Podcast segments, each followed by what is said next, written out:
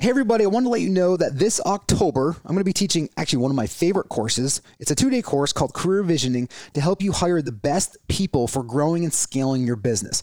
Talent is the number one ingredient to success. Career Visioning provides proven hiring systems to ensure that the best and the brightest candidates join your team and take your business to the next level. I'll take you through how to use behavior assessments to match talent to opportunities, master a comprehensive interview process that reduces the guesswork when evaluating talent, set up your new hires for success, and much, much more. The virtual course costs only $99, which includes course materials and two weeks of access to live recording after the course is complete. I look forward to seeing you on October 6th and 7th. There are limited tickets available, so make sure you register as soon as possible. To sign up, go to adamhergenrother.com forward slash events. Hey everybody, I'm Adam Hergenrother. This is Business Meets Spirituality. We believe in personal growth through business success. Today I am joined by my chief of staff, Hallie. Hallie, how are you? Good. You have a, well, I don't know when this episode's going to air, but Yes. happy birthday, happy belated birthday, happy early birthday, Depending on when it shows. depending yes. on when it airs. Exactly. Yes. Exactly. We are airing this. I always like this when in, when people actually say the date they're actually recording it. I always Mm-hmm. like that in, in podcasts sometimes. But we are recording this um, on August 25th, so three days before my 40th birthday. Yes. However, um, we wanted to dive in for one because we I've been reflecting on this and kind of walk through the four main lessons, wisdom, whatever you want to refer to that is, that I've learned in my life Over the past four decades. For 40, right? It's kind of Yes. each decade. Um, Be- okay, before we get into that though, a lot of people have uh, fear or anxiety around hitting these big milestone birthdays, particularly 40. I would say 52, but 40 is kind of like the first big one, I think. yeah. um, especially because 30 is like not that big of a deal anymore. It's like 40. So, how do you feel about turning 40? Yeah, that's a great question. You know, it is funny because I think you know the midlife crisis, and really what I think people, um, and this kind of goes to the first one. I'll answer the question in a second, but I also think that. Uh, you know, when people hear a lot of these things and these lessons, I think people hear lessons in their lives. And Kim, before we started, was kind of mentioning this too. And wisdom, I think, in general, is is is taking somebody else's models or the way they do something, and apply it into your life before you fully believe it. Because once you believe it and have that visual contact with it, it becomes your wisdom. Because then you can share it. Like you can't share the wisdom of what a orange tastes like until you taste the orange. Then once you taste the orange, you have the wisdom, the knowing, The knowing. of what that is. So that's kind of what the purpose of this episode is today is to just kind of, hey, here's mine, take it. Um, they're certainly not inventive. They're not new. There's things that you're going to hear. It's just going to be my context with, with what it is. Um, I don't have a, you know, I didn't feel positive or negative about turning 40. I always look at it as that I'm, that I'm actually was able to celebrate up to 40 years old that I'm actually here. This morning when we dropped our kids off for school, I turned to my wife and I said, "Hey, congratulations for getting our kids this far." Mm. Because that's that's something that like I think we don't we always looking in the future and I just wanted to say, "Hey, we're in this moment right now. We made it this far, right?" Yeah, you know, that's cool. 70 years ago, people that were turning 40 like it was like you had 10 years left. Well, maybe not 70 years, but you get my point. Not in a very long you know, not long time ago, Yeah. 100 years ago, the average life expectancy was not it what it is today, um, especially healthy life expectancy. Yeah, exactly. And that's that's a bigger difference of how people can live. I know you say you have not, like, the, I want to hear more about the turning 40 thing because you have been saying that you're in your mid 30s up until uh, like yesterday. I'm still in my mid 30s. So, yeah. so I feel like there's something about wanting to stay Yeah. in your mid 30s. Yeah, you know, I think that, uh, um, you know, somebody asked me this the other day. They said, actually, on, a, on an interview, um, I don't know if I told you this. They said, you know, do you think would you have ever expected you're this far in your in your world? And I said, in one note, I would expect that I was further, and on one note, I would expect that I was anywhere. Yeah. And and they were like, wow, that was really real. I never heard that answer before because that's just the, that's just how I feel. Did you have expectations of where you would be at 40? Well, I thought maybe I was going to be like, if you'd asked me 15 years, I was going to be this big billionaire before I was 30. Yeah, right. And then, but there's other part of me that was like, that was just thinking there that I never thought I would ever be here compared to where I was the first 15, 16 years of my life. And so it's just kind of this reflective when people ask me that, it's kind of like the 40, like, hey, I'm here. That's great. I'm glad I'm here. What's the, the alternative is that I didn't make it to 40, right? And so I think it's not about the age that you are. I think the age prompts self inquiry. And that's why people go for midlife crisis because they pause and they go, "Hey, the 20s, just like you said earlier, 30s is kind of like not a big deal. Like you hit your 20s and all of a sudden your 30s, you're like, I still got, I still got 10 years, and you still are in your mind thinking that you have all this to accumulate. And then I think when you get in your 40s, you start to go, all right, maybe I'm not where I should be and like and then you start trying to figure out what can i do to feel better about myself as to where i am Well, I was to say, not even, not like you don't feel like where I should be necessarily outwardly successfully, but just am I even in the right relationship? Am all of I that, yeah. the- am I living in the right place? Am I doing things every day that actually um, align with who I am? yeah and i think if you what I, I love that I think the greatest gift you can have for anybody is to have time. And I don't mean like you need 30 hours. I just think like if you take 30 minutes every single day to do self inquiry, to ask yourself those questions when you have bigger birthdays or bigger milestones or your kids graduate, any of those type of events that trigger that response, it's not going to show up nearly in the same way because you're already there. Meaning that you're not living in some future event. You're actually being much more present in the moment and actually enjoying where you're exactly where you're at you know and so when you can do that then you know for me anyways um, 40 just represents a symbol right? It's just a number that we kind of categorize and we can have fun with it and sure and we can celebrate and you can do all those different things but i didn't get down i didn't get like i don't feel like i need to go buy a motorcycle i don't feel like i need to go you know on a vacation or any of those things because i'm truly really joyous for everything that i do in my life right now and i think a lot of that has to do with the introspective that you can have every single day And I was also going to say that you're not, you weren't waiting until 40 or 45 or 50 to go live. to do any of those things. Yeah. Which that um, kind of goes with that work, you know, learn, play. Mm-hmm. It's just every single day. I don't want to live in these boxes. We've talked about this in the podcast before where most people live in these like big boxes. They learn and they're going to work and they're going to work for a period of time and then they're going to go play. I just woke up and, and we talked about this earlier. I think one of the coolest things, and we can do a whole episode of this, is what is play? Mm. Right? Because I see you know, I've heard comments about when they have people have kids, and this just recently actually, and they're like, "Man, I wish I could be a kid again." And I kind I didn't say anything because it wasn't the right time, but I reflected on that comment um, because it just maybe well, I'm 30, 40 or whatever it is, and uh, just kind of, but I would probably do that anyways. Just reflecting on the comment, I go, you're seeing, you're envisioning, you're thinking that play has to be what they're doing, but you almost feel bad because you don't go play with the box. And my response to that is that it's not necessarily the play definition. It's what the kids are doing is they're not caught in some future event as to something can be better than today. And something can be better right now. So what you see kids being free spirited to play the box or play with, you know, you know, making bracelets or whatever they're doing, they're just playing because they're not caught in their mind. And as an adult, you look back and you say, I wish I could have that again. Well, you do. The only difference is you are so caught in your mind about thinking a future event needs to happen for you to feel good instead of actually playing in the moment. It's whatever you get lost in.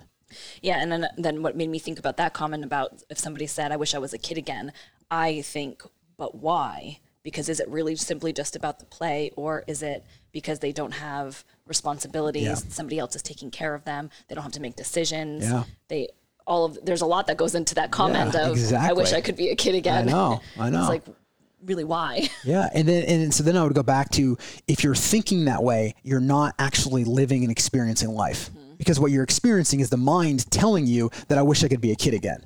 Right. And so therefore now you're caught in the feelings and the emotions, you're trying to drum them up of what it was like to live and be a kid again and from this and just instead of just growing, uh, you know, Maya Angelou, I think one of the best individuals that as she grew old was so radiant right? And she just talked about how that the 60s, the the 40s were amazing, 50s were awesome, 60s were amazing. She's like, the 70s, though, they were even better in the 80s. And I think she lived to like a little past 80, but I remember her doing an, Op- uh, an Oprah interview, and I don't know if it was 70s or 80s, but she's like, I've never felt so much joy and radiance in my life at this phase of my life. That's how it's supposed to be. It's not about, oh, I don't feel good. And yes, your physical body may have some changes, but you're you're still able to really truly enjoy every aspect of life. So when we think about birthdays and these decades of living these things, that's kind of the four choices here, or the four kind of um, points of Yeah, kind of say lessons, if you will, insights. Kind of insights, just things that I would reflect on.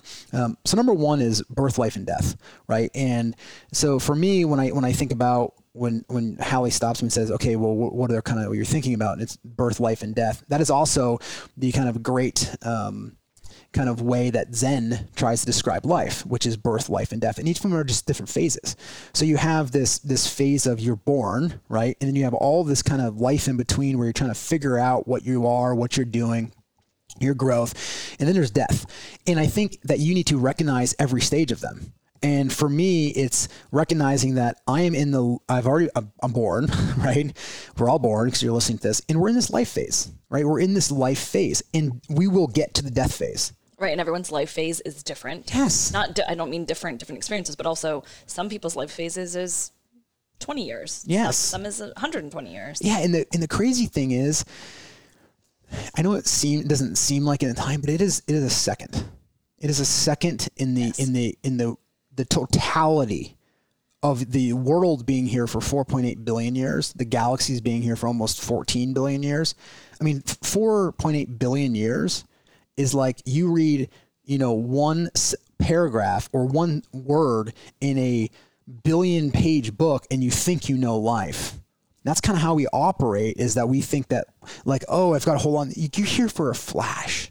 I mean, just a second right? And even even if you live to 150 or 200 years old or 500 years old, that last day or month or six weeks that you have, you're going to think life went by so fast because it does. It just goes by and it's just it's just here part of like the birth life and death experiences you think of this in terms of like a circle. That's why the circle is one of the most powerful forms in the universe. It's why you know everything revolves in a circle. You blink your eyes your heart pumps. Those are all almost circular motions because they're just kind of going through there. The earth is circle the galaxy is kind of in a circle because and, and energy is a circle because it, it can stay still and keep moving forward. And that's kind of what life does. Life just is just moving and you're just here experiencing a certain point in time that it's moving so when you when you think about birth, life, and death in that way, you're actually able to experience all of it. So it goes back to the people that win in poker every year, year after year, are not better. They don't get better cards.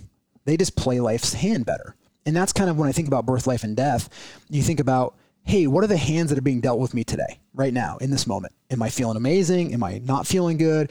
Am I challenged? You just get to say, okay, great. These are the cards that are being dealt today, right now, not tomorrow. I don't need to focus on any of that. And you get to play those cards.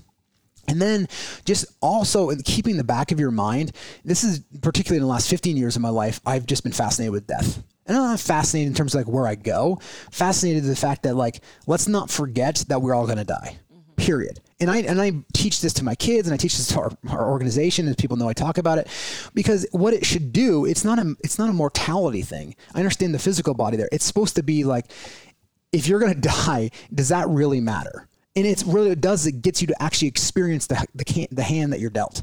So you're actually every, enjoying it. Yeah, I was gonna say everything is finite. Obviously, life, life everything is, is finite, but even you're talking about um, your kids going back or back to school, and I think Maddie is kindergarten, kindergarten yeah. right?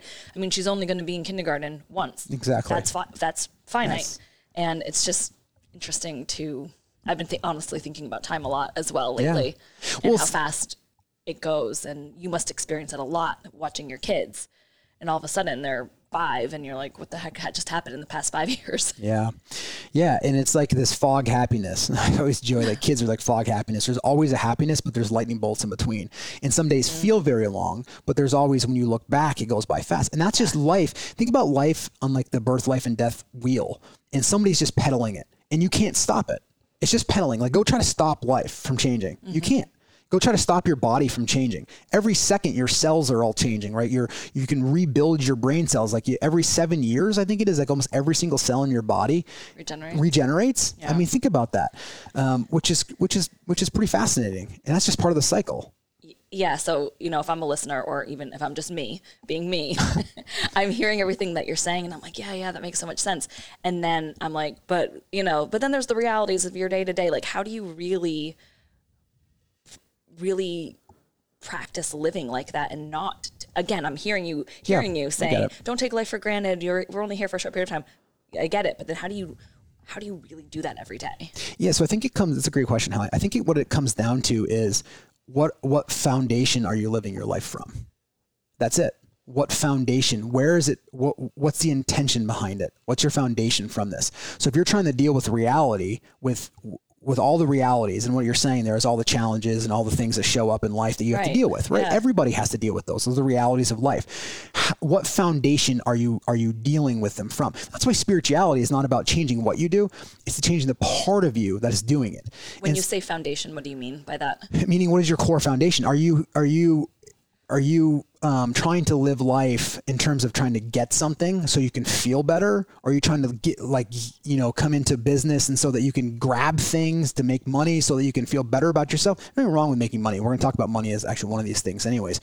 But the foundation comes from is are you just happy and joyous to be alive and now you get to deal with the cards that are dealt or are you going to fight life that's what i mean by the foundation from this there's two totally different paths you wake up every single day and you can choose you get to choose the option of i'm going to i don't like what's going on in my life right now so i'm going to fight it I'm gonna, I'm gonna, I'm not, I'm not liking my life, so I'm gonna pretend that it doesn't exist, or I'm gonna, I'm gonna fight life. I'm gonna, I'm gonna be, I'm gonna kind of just resist it, right? All, and that's where stress comes in. Or you're gonna wake up and say, I have some changes I need to make, but man, I'm excited. I'm excited to be making these changes.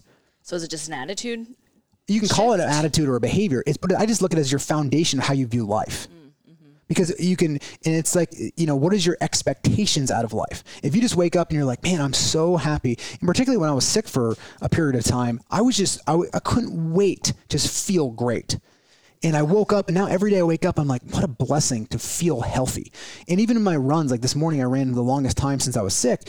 And I was like, it started to get to the end. I was like, I'm tired. I'm just like, I'm so grateful that I have the ability to run right now. I don't care how difficult it is. That's what I mean by the foundation of this. Yeah. You're going through, like, one of our businesses is going through a challenge, which we're working through. And instead of being fighting and being all pissed off, I'm going, I'm so grateful I get to work through these challenges. And so it's just the foundation where you want, how you energy wants to be manifested into the world.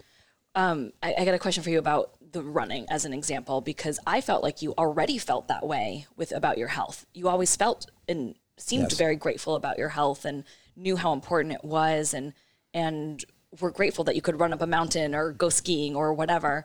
So did it just evolve to a different level after that was taken away from you for that it seemed like several, was several, several weeks? Yeah, it really, it actually really did. It, it Yeah. really, and it, what it did is it grounded me further that health is not about, and that's why I sent that. I sent the message to our Project Youth folks. I think believe, and actually we shared in one of our emails that health. Uh, I realized was not about like lifting five for me. Was not about 500 pounds lifting, having a six pack abs, or being able to do an Ironman in four hours and 30 minutes, which you know, I've, or or 10 hours, or whatever it is. Those are all great goals. did you There's- do it, an Ironman in four hours? we're not an Ironman, a half, but like, Yeah. or like a full Ironman in like nine hours or Yeah. whatever you wanted to do. Those are great goals and those are awesome, but that's not what I wanted my my health to be about. I wanted my health to be about how much energy do I have to do the things that I love. And that's what I realized It was like when I was sick, I was present with my kids, but I felt like shit. So therefore I couldn't really be fully there. Now, let me explain that. I couldn't, I was there fully, Yeah. but I was, when you're feeling extreme fatigue and you're like, Right, your you just- energy your was energy is depleted. depleted. It's hard to like be truly engaging when they just want to wrestle with you. Yeah. And so that's what I'm, that's what shifted with me. And it's like, now I really enjoy the enjoyment of enjoying exercise. Right. And so it came, it just, and I was there, but it just brought it to a completely different level. And that's something that I would love just for people to because take you away. can, you're like, I can, I can exercise I, can today. do this. Yeah. Yeah. You know, I was talking with somebody yesterday that was on one of my job sites, and he said that you know his he, he's used to ask him about my health, and he's about the same age as me, and he said it just he goes, man, it hit home like my uh, it wasn't his father, but um, either his father-in-law or his uncle like just had a stroke that morning or the day before, and he was like, I'm on the phone with him this morning, and he's like, man, his, his, his uncle told him, he said, you know, you just don't realize what you have health-wise until it's gone. He goes, I can't even drink my coffee, I can't sip it. All I wish I could do is just be able to drink my own coffee. It's just that's what I mean by like you all we all keep saying that birth, life, and death, but like health is really important for those things. Yeah. But until it's gone, right, you don't realize it. Now you can accept if something happens, you accept it and you learn to deal with it. My point is, until that's happening, enjoy what you have. Right. And, Right? and make the most of it Yes, exactly, by exactly. taking care of yourself. Yeah. And and so that's the this kind of wheel that life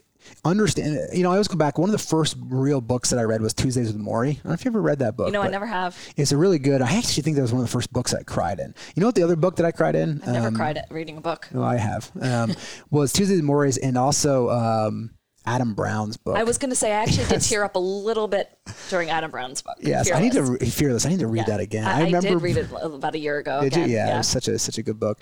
Um, but talk about a guy going through an instance where he actually dies, and because it tells you that in the first like, chapter of the book, anyways. Yes. Um, but like he actually dies, but like was so grateful dying, like being able to serve his country for what he was doing. But just like that, that's the foundation of where you get support from. So that's like kind of this understanding birth, life, and death is that we're all in this continuum, and it's just pushing us forward, and we really have no control of this push, do we? We have, I mean, yes, we have control of how we their choice, but life is just kind of pushing you along, and it mm-hmm. may push you to an early death, a late death, a problem, say, all these different things, and they're just there for you to enjoy. So that's the process of birth, life, and death, and then actually just reconciling with it and, and being accepting of death now, so you can truly live. We've heard that phrase before, but that's just really what it means, right? It's the ability to say, okay, I'm going to accept the fact that I'm going to die anytime anytime. Could be today. You know the, in a lot of the zen traditions they actually walk around with this not like uh that's debilitating. They walk around with this with this phrase of like having somebody walking around them with a spear with a with a sword suspended above their head. So it, and they realize that at any point in time that spear could drop or the sword could drop right, Right. Just and it's just, it's just another reminder. yeah just Yeah. another way of being like so why don't i enjoy this? Because if you had a day left you would just be enjoy every interaction Right. Is this the last time I'm going to have coffee with exactly my or husband? or the last time the i can actually drink coffee you know when i was sick one of the things i was thinking about was like is this the last time that i was able to run like because when i was laying there i was like you know this is how is this is how it goes like all of a sudden you just wake up one day and you you're all of a sudden you need to go to the hospital and you get labs back and they tell you like hey you know what you've got cancer or whatever it is you have right and it's just like i don't know it just happens that fast I know. and so that's my whole point of, of a birth, life, and death is that wheel's pushing and spinning, and it's going to come at some point. So why don't instead of trying to prevent that it doesn't come, because that's what we want to do. And we then don't we just get to choose how we interact with that That's exactly as the right. wheel is spinning. Yeah. exactly right. So that's the kind of birth, life, and death experience. So what's number two? Oh, that's a good. That's a good lesson. Yes. I feel like I'm gonna go reflect on that quite a bit when I go home. Um. Okay. So okay, the next one. Yeah, and this was number the, the birth, life, and death really was probably the last decade of my life because it, it gave me a lot of more of just reflection on it. But number two, no limits, no regrets was I actually have this sign. I think it's in my office somewhere. I, we don't have it in here anymore. Actually, no, I think it's behind you. Oh yeah, it's right yeah, there. it's right there. Um, but I had this sign of no limits, no regrets. Basically, the first couple years that I had that I built, we started our business. Um, it was back then just a handful of employees and stuff. But I had this sign that I posted there, no limits, no regrets. And the reason I had that there was it's kind of like the regret minimization um, formula that Jeff Bezos has, where and a lot of people have. I think Warren Buffett has the same one, where it's basically like, if I don't do this and I'm sitting in my rocking chair when I'm 80, 90, whatever it is, am I going to re- regret not doing this? Not I, doing I was going to say this as an aside. My dad actually taught me that one. As he definitely did not call it the regret minimization framework, but that is literally how I grew up with the in life. Is him always saying, "Okay, is this really going to matter? Five minutes from now, five Yeah. days from now, five years from now, fifty years from now? Okay, let's move on." Yeah, I mean that's great. I mean, and that's that's wisdom, right? Yeah. And Yeah. because the reality is, is you know, I was um, uh, I was talking to a very successful entrepreneur last week in this area, and he's like in his mid seventies now, and he just asked me about life. He I can just tell he's at he's ref- really reflecting on his mortality right now. Like really, it's really fascinating. And I was just telling him about some of the challenges. Like, yeah, a lot of our clients hate us right now in construction because things are delayed and blah blah blah. They're just pissed at us, and that's just part of the construction. And he's like, you know what, Adam? He's like, you're you're intense there, and he's like it'll all pass in a very short period of time and it won't even it'll just be like it never happened it'll just pass and it was like i was like yeah you're right. He's like because all of a sudden you're going to wake up and you're going to be 50 and then 60 and then 70 and then almost 80 or whatever you know mid mm-hmm. 70s and he's like it's not even really going to matter. And that's the kind of like the no limits no regrets is like okay like yes you could fold in and maybe you're not experiencing the level of success that you need but do I stay with it? Yes or no? That's the choice you can do. Is there a is you know that no limit is just like and this this isn't just business. This is like everything, right? This is kids. This is like you know what kind of marriage or no marriage do I want to have, right? Like it's just it's asking the questions. It's that self inquiry question. That's why we start with birth, life, and death because it kind of goes with this. Is like, how do I bring that aspect into my life? About the no, the regret. Yeah, The just regret like no piece, yeah. limits. In in the in the no regret piece on that. The no limit piece on this is just like, why would I ever put a limit on my thinking? Yeah, I, I feel like that one was really huge when I first met you. Yeah. Was the we almost built some of the original companies around. Yeah. Or, or not, uh, not built them around that, but that was a lot of the, L- the Logan, like the- no, the slogan was like no limits. yeah, no. yeah, it was this the slogan and the logos and the just our messaging and really our Yes. mission was this li- Yeah. living this limitless life. I mean, we still believe that. Oh, absolutely. Um, it's I just mean, a different, slightly different language, but that was like the cornerstone Yes. of everything. no limits. Yeah. Yeah. Yeah. I think even some of the first pod, like not podcasts, even like YouTube videos we are doing, we were like, there were like no limits. We'd start off with that. Yes. And part of that was because it was, it was in my life. Um, and we'll kind of get to that in the next one. But in my life, I felt like I had limits a lot of times in my life around my it, purely about thinking, right? And I mean, no limits about like, that's why I loved, that's why when I kind of really kind of took off in that phase. Like I started climbing Kilimanjaro. I would just whitewater raft. I would do Ironmans. I would just do retreats for 10 days, whatever it is that you wanted to do. I was like, man, that sounds awesome. I'm just going to go do it. Like whatever it is. And at the same time, I'm, I'm also going to go have kids. I'm going to get married. I'm going to start businesses because I just don't want to have, I don't want anybody putting a limit on my thinking, right? Doesn't mean I'm always going to do it, but just, there's so, you know what it really comes down to, Hallie, is that so many of us ingest or just take into other people's thoughts um, their interpretations of things or how they view life. And then we take that in and think that's how we should view life. And my whole point there is the no limits in there can really be expanded to understand that which is that and, and maybe it's a better way of saying it today is that no you shouldn't get trapped in other people's thinking which is what people do. And you should think for yourself. And I, and you know, for my kids, I remember I might have shared this one point, but one of my um, like two years ago, and Asher was in kindergarten, he's in second grade now. When he was in kindergarten, one of the teachers said, "Hey, what do you want Asher to learn from here?" And I actually wrote in the thing, I said, "I want him to be able to critically think for himself. I don't want anybody to tell him how to think. I want you to teach him. Um, I don't want anybody to tell him what to think. I want you to teach him how to think. Yeah. And that's what I try to instill with all of our kids. And that's what I mean by no limits is that you're able to actually articulate and go, you know what, Hallie's is doing this 75 hard. That's awesome. That's great for her. Do I want to do that? Does it fit me? Or do I want to change that? Or do I just want to do it because Hallie's doing it? Right? I mean, what's so that's just a slight example, but people are just living other people's lives so much because we're just ingesting teachers gave us, parents gave us, important people in our lives, role models that we don't really understand the totality of what they're actually doing. I know because you're saying all this, and I go, I hear you. And sometimes, like either earlier in your career or when you are just like testing things out, you have to. I think sometimes you have to try on different Totally. pe- people's ideas, and then you from from trying them on and saying, okay, I kind of like that, I kind of like that. I am listening to other people and, and testing it out in my own life, and then I'll decide what I want to keep. Well, that's different. Okay. And that's exactly what you should do. Okay. Here's the thing is there's a lot of really good models and systems and people have done it before you. Right. So go test those, but don't just accept them because you're lazy.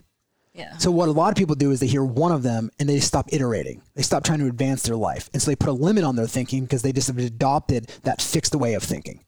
Instead of going, all right, I'm doing this now. Let me just go try this model over here. And you may come back and go, that doesn't work for me. Right? right or even um, i think actually eric mentions that he does this a lot if you have a belief or you are thinking about adopting a certain model or, or whatever um, actually going and looking at the alternative viewpoint or Yeah. the opposite viewpoint to get the full picture before you actually move forward and do something about it Exactly. That's exactly right. I mean, which is critical thinking and strategic thinking Yeah. And that's what I mean. So it's not about not following people's models or advice. That's not what we're saying. You should actually follow people's models and advice, but then make sure if it's not fitting you that you change. What I'm thinking, most people just accept it, have it already accepted it, mm-hmm. and they're just living that out. Right. Instead of actually pushing the envelope and go, maybe I should think a little differently. Maybe I, maybe I should try this, or maybe I should go deeper in spirituality, whatever it is, right? I'm going to go play with that for a little while. So just don't put a limit there. I have a little question comment about the no limits. so for whenever I hear no limits or living a limitless life, all of that stuff, I am for me it immediately means doing whatever I want mm-hmm. to do and being able to do whatever I want to do with the people that I want to, when and where I want to, right? And I'll say that sometimes to people who are close to me and they say, "Well, that's not possible if you have kids or if you care about other people at all. Um, but particularly the kid thing comes up a lot with that. I don't have children, so I can do whatever I want right now. But what are your thoughts on that? How do you reconcile that no limit and do whatever you want in my case? And what if I do have kids or for people who do have children? How does you can't always do whatever you want?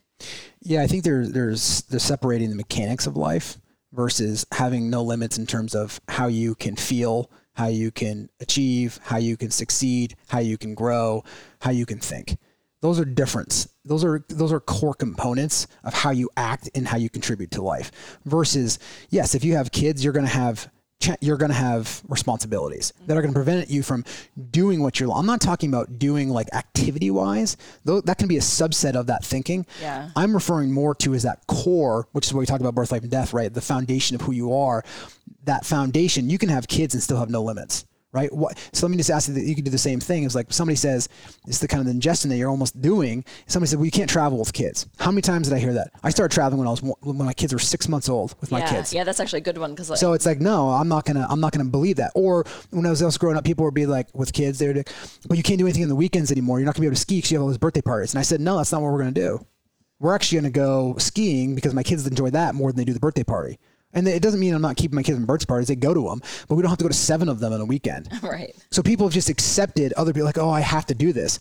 That's what I mean by no limits. Is that is that true? Maybe it is for you. I don't believe it's true. I just think Exactly. it's interesting that that's a lot of what I what I hear. Well, because that's how they think, and Yeah. it's fixed, and they want to share that on you. Because if they have that viewpoint, then you should have it because that's the reality of how they see life. right. Right. And so that's that. We're that, those are mechanical aspects of life. It- the- really, the root is having a having a limit, having no limits on your life, is to truly be able to think critically about whether or not this works for my life regarding of the mechanicals that I have. You have kids, you have a job, you have responsibilities. All those things are part of it, mm-hmm. but you still have a choice in terms of your thinking ability from that. And that's really what it comes down to is remember I started off saying I don't want to nobody to ever put a limit on my thinking, not what I'm actually doing with actions. Yes, there's the truth to it that is it harder to do those things with kids? Absolutely. Can you not? Can you still do it? Absolutely. You know everything. I mean, hiking, everything. I put my kids in a backpack. I mean, it, we just didn't this didn't stop us from doing that. Um, so that's the kid piece. And the same thing for running your business. People are like, well, if I start a business, I won't be able to. No, that's not true either. Maybe for a period of time, but it's different. So you can also run your business the way you want it to. Yeah. I mean, all of those things. So even in our I organi- think about it on the limit on the thinking, but to me, the think the thinking then translates into the doing, Mm-hmm. and however you're thinking is how you're going to then structure your life. yes, And I don't want limits on either one. exactly. Yeah. Because you can. I mean, again, there's there's there's structural things that responsibilities that we have to do in life, right? But you can still think about how clearly and freely about how you go about those things. Mm-hmm. That's the big one. All right, so that's number three. We're going to talk about being selfish and what that has Yeah. looked like over the course of your 40 years. Yeah.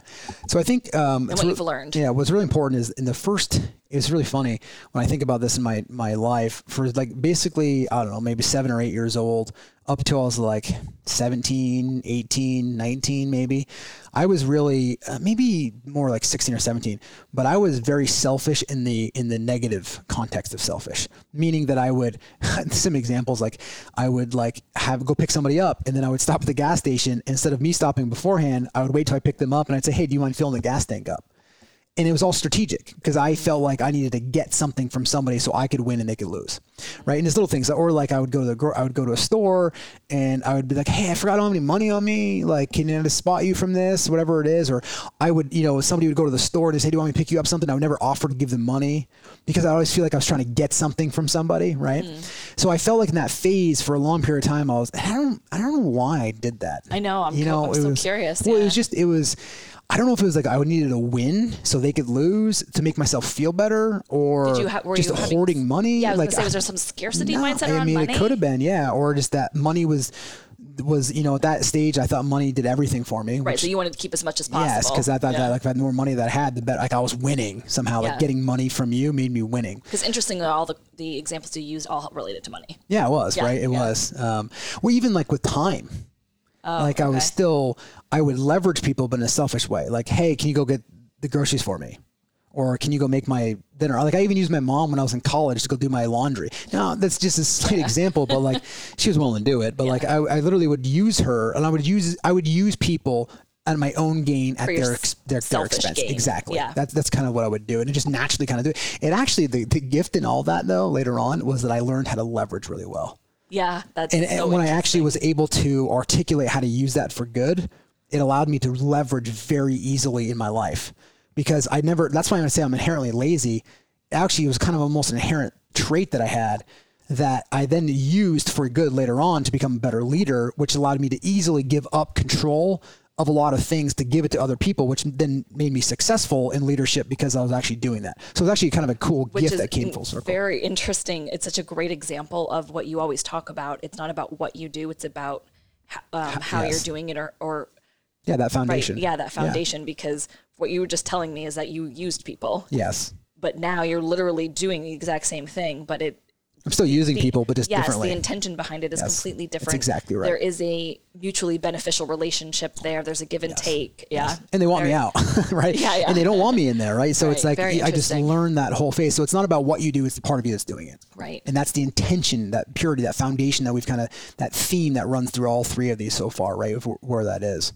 So then you were, let's say you're getting getting to your 20s. Yeah. How did that selfishness start start morphing? Because we do talk about selfish now, like um, we have talked on the podcast before that we self being selfish isn't a bad thing. Yes. But the way you described it, I would say that's probably kind of a negative. That's the negative side of selfish. But there's a positive side to that. So how have, has your selfishness evolved over the years? Yeah, I mean that's that's kind of like the the negative side of selfish. Now when you look at being selfish, it's about being selfish with your time so that you can grow yourself to have a bigger impact on people.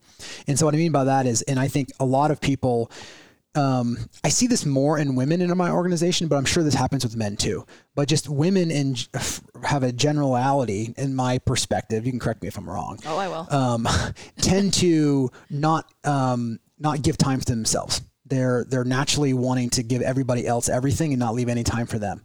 Um, just in doing all Project U that I've all the events and getting to know really people in depth, I see that way more with with women who feel they need to go do everything and never give themselves any time. And so part of that selfishness comes in there is that you actually the greatest gift you can give yourself is time. I don't mean the whole day. Maybe you need it. I, I mean every day you need to give yourself time. Mm-hmm. That's why that 30 minutes, an hour, morning, middle of the day, evening, whatever it is for you, give yourself that time for self inquiry. How's my life going? right? Every day I journal about that. What's the impact of my life? How am I doing today? How did I do yesterday? Right? How do I need to show up today? So that I'm constantly bringing that awareness into my life. And that selfishness, when you're reading a book or you're exercising or you're meditating, will have a, will have a um, a, a a geometric effect on the people around you. Because as you change you naturally start changing anybody. It doesn't matter if you're a leader an employee or you know you're volunteering. As or you're or you're stay-at-home mom with kids which is the hardest job in the world by the way. I don't that's amazing how people can do that. Um, and so as as whatever you're doing as a profession or or a job that you have regardless if you're being paid for it the more you can work on yourself the more you naturally bring everybody else up and that's just that's just part of like you just it's like a vortex that pulls people up because of your changes. And I think that from the outside, that can often look like selfish on the surface. Yeah, well, I think people I don't actually think from the outside people think that's selfish. I think the majority. Well, I think so. sometimes. Yeah. I think the majority though that's inside people's head. They're going and their their voice inside their heads going, I can't provide time for me or exercise because that would be being selfish. I think more of that self talk is more debilitating than what people are saying. Because I don't really hear people saying that, and maybe they do, that like I'm selfish or that, or even other people. Like, because whenever I, I'm experiencing that, I'm working with somebody, I don't, I'm like, would anybody think you're selfish? And they're like, no, not at all. Yeah, possibly. But I also think that it we again sometimes operate in a very unique ecosystem with the people that we tend to surround ourselves with. I agree. None of them would seem think that selfish, but if we got outside of that a little bit, um, you know, and maybe it's not so, so much selfish, but I can see people's being. Um, uh, what's the right word? I don't want to say envious, but um, Well, that could be true. judge, judging. Yeah, I mean, well, that's gonna oh, happen. Must, must be nice. That person can spend two hours reading Yes. and journaling and exercising for themselves. That's selfish.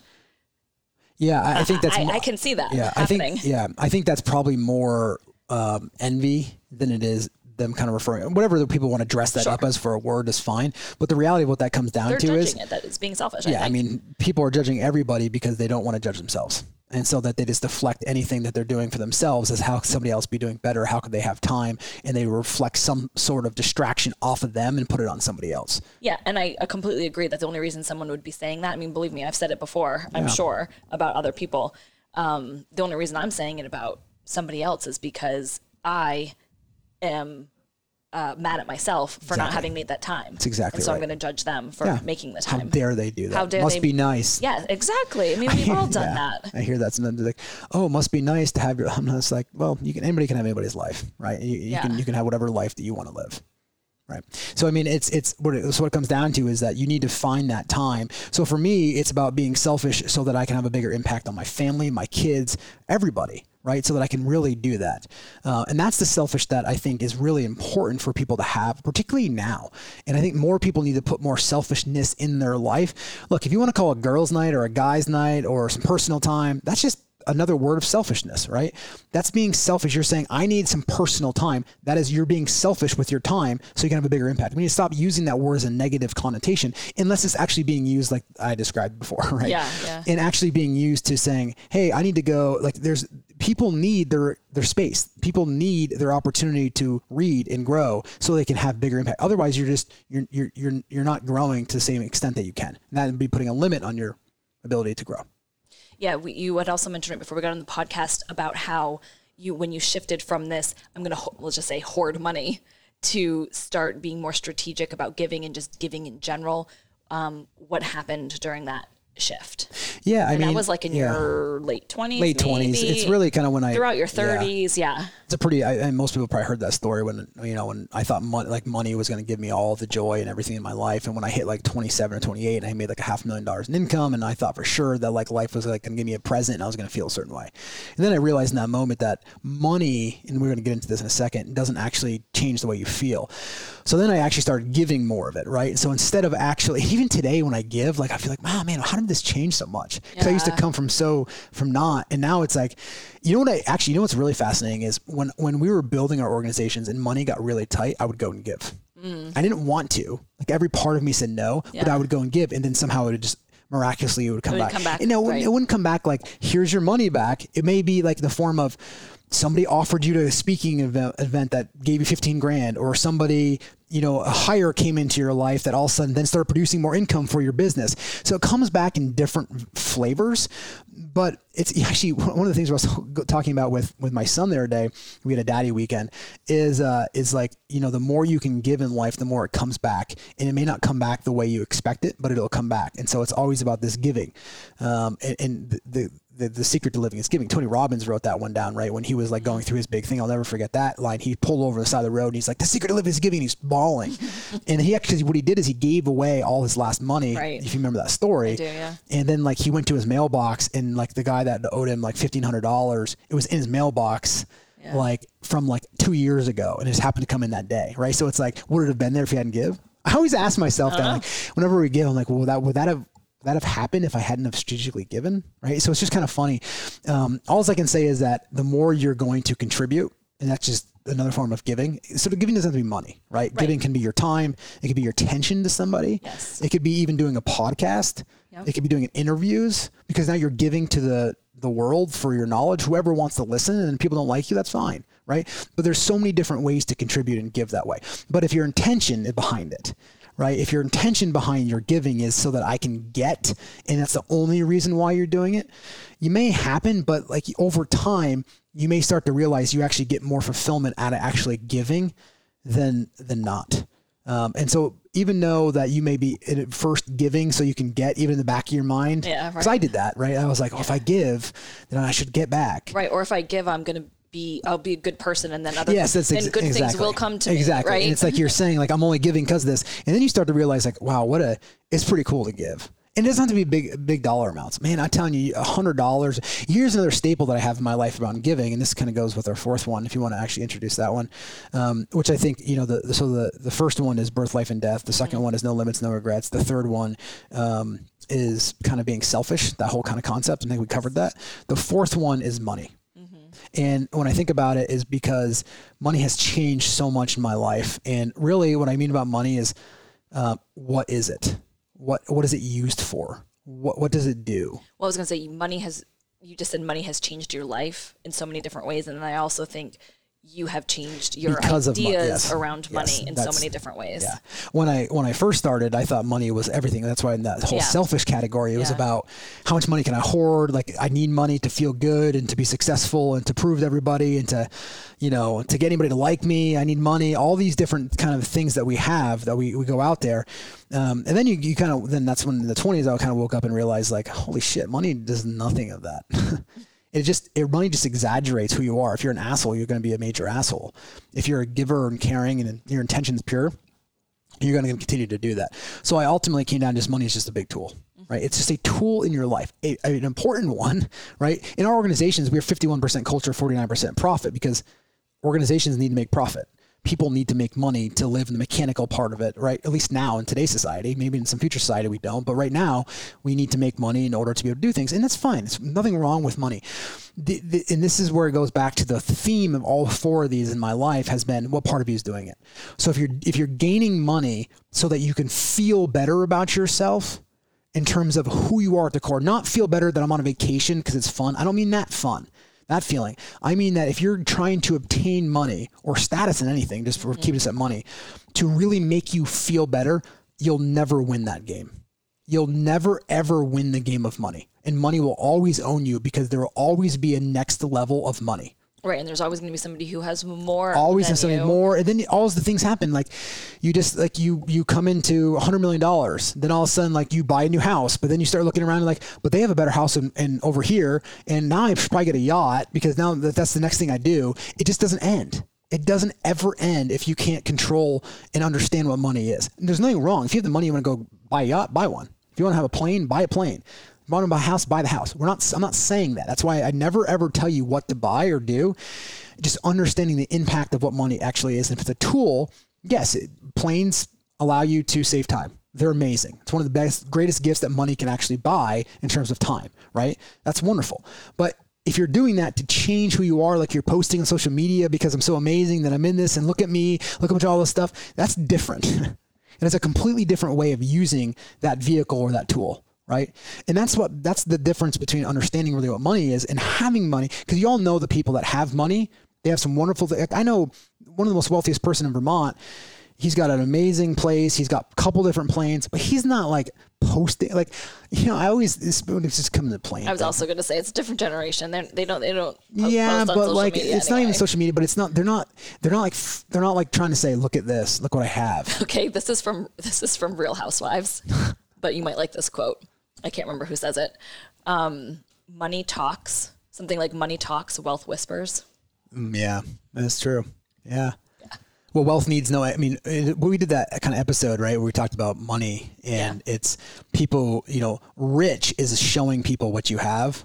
Wealth is um, pretty much undiscoverable for most people Yeah. Because people don't see your IRA accounts or your how many properties you owe and the debt that you have on it versus, you know, somebody could have a two million dollar house, but somebody could have a one point nine million dollar mortgage on it, or you could have it owned and free and clear. Right? You still have the house, and people see it like, wow. But somebody's going home every day, going, man, I have a lot of debt on this. What happens if something happens? Right? So there's a difference between, and that's just really changed how I view money, and also it also helped me reflect on my life, like how I use money today. I, I and again, I love money. I love being able to contribute. I love being able to give. I love being able to use money for different vacations because we have it. But if I didn't have it, and I and I and I didn't my my joy or how I look at money in life would not change. And that's the that's the difference. Yeah, the, something that you had just mentioned too just makes me think that about how we just judge people all of the time. And maybe you don't, but I, I certainly do and think in general as a society we do. Because even as we were just talking about, well, that person has a house, but maybe they have a ton of debt, or this they've got Yeah. this big yacht, and so they must be showing off, showing off. Yeah. that's actually us just judging them. What if what if they have that beautiful house and they have zero debt and Exactly. their wealth in the bank is like you know, five hundred million dollars, and they're doing great. Yeah. But yet we're saying, oh, they probably have debt and whatever. I don't know. My whole con- concept Yeah. is we really we don't know what. No, and you need to get. and even if somebody has a bunch of debt, stop judging them. Yeah. let them live their Yeah. life. And it actually even go the same because if and then if they say, well, they have five hundred million dollars, they don't owe any money on this, they're making a bunch of money. You go, oh, must be nice. That would be the next comment. Right. So it doesn't end. Yes. That's my point. Yeah. The foundation of how you live your life. That's kind of the core concept of all of this. How do you want to live your life? Do you want to live your life out of that from that place? Judgment, anger, volatility with how the, again, birth, life, and death, the world is just being peddled. You're not peddling it, right? You don't make the sun come up and down, right? It's just moving. It's going to move whether you're here or not, or whether you like it or not. It's just going to move. Then you get to decide how do I want to interact with that? And that's the fundamentals of all of the four concepts that we're talking about here is how do you want to interact with life? Mm-hmm. Right? Which part of you wants to interact? Right, and money, and just to Money, kind of full, that full circle, is like money is just a tool to help you interact. That's exactly right. And it's fun With the life It's great. yes. moving forward. Yes, but you know, I I use um, Storyworthy for my mom and dad about asking questions. So Story, if you have Storyworth. Storyworth, yeah, I like Storyworthy. It's the same Yes. thing, but um, It's great. My parents have it too. yeah, it is. It's really cool. And like my mom, who is the most unassuming person in terms of she doesn't really care that much about money. She never has, right? I remember when I was building my business, I was like, "Big mom, can I borrow like twenty grand to do?" this?" She would just give it to me instantly, not even asking anything. She's like, it in your account." Right. And I always paid her back. But like, I was like, hey, I need to buy this property. Like, and then we're, we're low in this thing. Can I borrow some money? And she would do it. My dad would too, actually, by the way. He would, he would loan it to me. Um, he was actually, he loaned me eight grand to start our first business. And I paid him back for it. But like, yeah, she would always do it no matter if she didn't have any money. She was making 40 grand or 50 grand or whatever it was. And she'd give me whatever amount of money that I needed that she had available. It's like, it's all yours. Like, she could just care less. And she didn't ask me what I was going for, or what security. She just said, take it and she would just deal with it because that's just, she just wanted to give, right? Yeah. You know, and it's and it's and it's and it's fascinating about that. So I was just painting the picture of this, and my, my mom sent me the answers in recently. She said, you know, I said, what what makes a successful life? And she was like having fresh flowers. Right, like a walk, my tea after exercise, like just the, she's like the most simple pleasures of life, and so that's the kind of the foundation that we can live from. Like, and and she doesn't have a you know a bunch of money lying around or different things like that, but she is probably one of the happiest people that I know. Have you? Oh man, I wish I had this in front of me right now. But I, have you heard that um, that fisherman story? Yes, I have. Yeah. Um, Yeah, I love that. We can kind of butch it. Yeah, butcher it. Yeah. Yeah, go ahead. well, it's like the, you know, the some some New Yorker comes down to like some island Yeah. to start going say fishing in Florida or in Florida something, or it's, it's the Caribbean. It's not Okay. going to be Florida, right? Well, I was thinking like the Gulf Coast. Like, yeah, they're like in like like some Caribbean island, and we're just kind of like not skyscrapers and stuff, and Ferraris running around. And the guy's out there, and he's fishing, and he comes back, and this other guy comes back on a boat, and he's caught like five or six of these called tunas or whatever it is that he caught, and he's going to the market, and the guy's like, "Man, we went out there for an entire day, we didn't catch anything. How'd you catch all these fish by yourself?" Blah blah blah. And the guy's like, "Well, I just know where to fish, right? Whatever it comes down to." Yeah. Well, and also he said, how many fish did you catch? And Yeah. oh, I caught five or six. Well, why didn't you catch any more? He's Yes. like, well, this is all I need um, for the next couple of days for my family. Yes. and he was, and then and then this New Yorker is like, but if you actually, um, but if you had more bait and you stayed out a little bit longer, and you could, you know, get two or three times as much, and then you could sell it in the market, and then once you did that, then you could then hire some additional staff, and then you could um, actually get another boat, and boat, you know, he had his whole entire business plan. And he and the fisherman said, "Well, how long is that going to take?" Well, actually, And- you missed a point. Oh, part sorry. Before. before he did that, he said, "You know, I this is all I need for my family, so I can go home and actually play the piano Yep. and play the guitar, dance to my kids, be at the sunset, and cook this fiesta deal starting at two o'clock or whatever it was." Yes, was." right, right. And he said, oh, and then he was like, you know, you could stay out longer, you Yes. could do this thing, and he had this whole business plan for him. And It's like in ten years, you'd be able to sell this thing for Yeah. like hundreds of millions of dollars. Well, the, right. The fisherman asked, "Well, how long is it going to take?" And he said, "About ten to twenty years." Yes. And and then the fisherman said, "Well, then what would I then what would I do after the ten to twenty Exactly. years?" And then the New Yorker said, You can f- play with dance with your kids. You can watch the sunset. You can play the guitar with them. The same exact things that he had he just said that he was doing. already doing. Right. And so he's like, "Okay, well, I'm already living that life. Like, why am I going to wait twenty years?" Exactly, and that's that it, life. it's exactly right, and, Yeah. and it was, it's a it's a great story because that's how people think. They're like, okay, I'm gonna get all this stuff, then one day I'm gonna play. That's why the work life play, the whole thing that happens in the, and with all that too as well. So again, money is a great tool, but if you're if you're if you're going after money for the wrong, for at least for me, this is my self talk in this episode, right?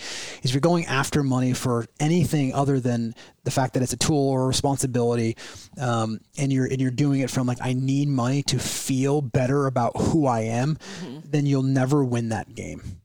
And so it doesn't matter if you're there, you say, oh shit, I'm done. No, that's not true. Just have awareness. That's the first step in any of these things. And any of the teachings that you have. Life is just pushing you around. At some point, you're just going to be your last moment.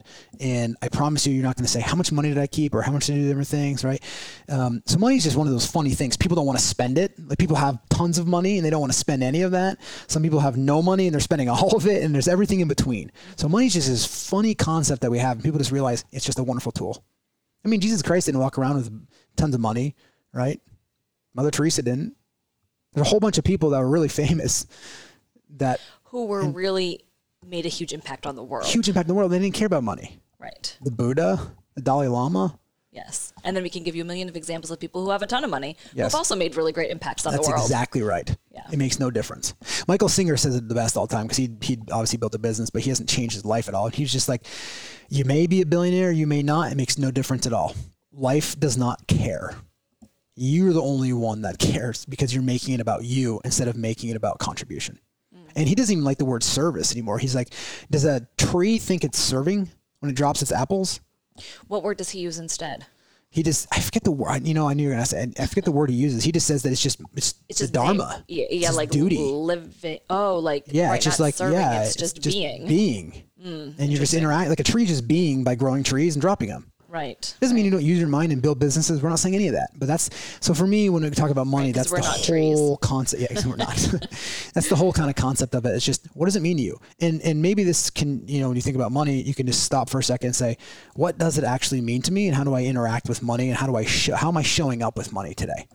Yeah, and actually, uh, the all these four points to me that you were just talking about um, have a lot. For, this is how I interpret them: is that it's like find out, figure out who you are, Yes. what's important to you, and then just do that. Yeah. Yeah. I mean, and part of it, and just even the lower root from there is just how do I, what, what foundation, what part of me wants to live life? Mm-hmm. Right? What, what part of me wants to interact with the world? But is but to me that is like it, just you wants to interact with the Yes, world. exactly. Yeah, And not, so, not a part like yeah. Just you. Well, what I mean by the part is like there's the egoic part of you, oh, I see. Yeah, and then there's you. right. I, I mean the you. Yes, the exactly. You wants to interact Yes. with the world. The ego wants everything and is never satisfied. That's Yeah. why when you win, you never win. You win, you lose because as soon as you win, it wants more winning. Yes. The minute you have money, it wants more money. The minute you have a relationship, it wants more. The minute you have a nice coffee or tea, it wants more of it. Mm-hmm. It just never, it's never satisfied. So if you ever, if you're playing from the egoic side of the world, you're never going to be satisfied in your life for more than an hour. You buy a car, it's a brand new car, then all of a sudden two weeks later, you're not satisfied anymore. Now you need a new car, you need a new color. Somebody else has had a better color, right? All these things. Somebody got a better job. I got this amazing job, and one of your friends got a better job. Now I need a better job. if you operate life from that egoic place, you're never, ever, ever going to be content. And then you're never going to be able to experience life because you're listening to that egoic part of you. That's what I mean by the part of you. So, birth, life, and death, right? No limits, no regrets. What does it mean to be selfish, right? And then money. What does that mean to you? And again, we kind of s- put the theme through all of this. And so you guys, you know, take it for what it is. Listen to this. Maybe you put some of this into your life. Um, but I would just, in anything, when if you made it this far, thank you. I would just pause and just do some reflection after you've listened to this. Maybe you grab 30 minutes or 15 minutes and you just write down what did I what did forget about what it's not to me it's not important if you actually believe me. What all I care about is that did it cause you to think differently about your life? Yeah. And that's the whole point of this episode. Yeah, and this is just to the listeners out there. If they wanted to email us, I'd be super curious to hear from people who are younger than 40 about either what resonated with them or or what made maybe made them stop and think differently and what they could implement in their life. But really, I'm super interested to hear from people who are older. Um, maybe some of the stuff that they wish they had known sooner, Yeah. or um, or even just what their lessons are. Yeah. I think there's so much we can learn from Yeah. from everyone. We'd love to hear from you guys. Thanks for listening today. Hey, everybody, thank you for joining us today. We are an entrepreneurship company, which means that we are always in growth mode. And what does that mean, Hallie? We are always looking for and hiring great talent. Yes, we are. So here at Adam Hergenrother companies, we believe in creating a world large enough where no one ever has to leave. Whether that means becoming a realtor, transitioning to another position or organization, or growing into a C-level leadership position, the opportunities are available to those who prove themselves and are driven to grow and contribute to our organization. You can find all of our job listings on our website at adamhergenrother.com forward slash careers. Come join our team and develop yourself through business.